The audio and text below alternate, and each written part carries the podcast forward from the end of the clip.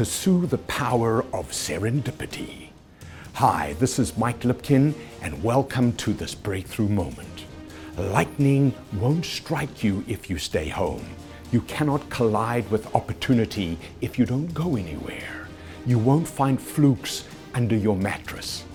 Serendipity is when great things, people, or chances bump into you because you're in the right place at the right time you attend an industry conference and meet someone who needs exactly what you have to sell.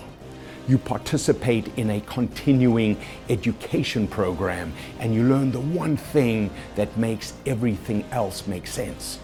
You volunteer for a charity event and connect with someone that offers you the job of a lifetime or even becomes your life partner. You make a new friend that introduces you to a whole new community. Serendipity is the reward for taking action. It's a kind of everyday lottery that transforms your life by a little or by a lot.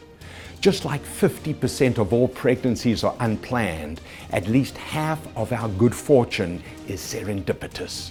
What's more, the more you believe in serendipity, the more it becomes a self fulfilling prophecy. If you believe it and you do everything to attract it, it will come. Now, there will be days when you lose your passion for the game.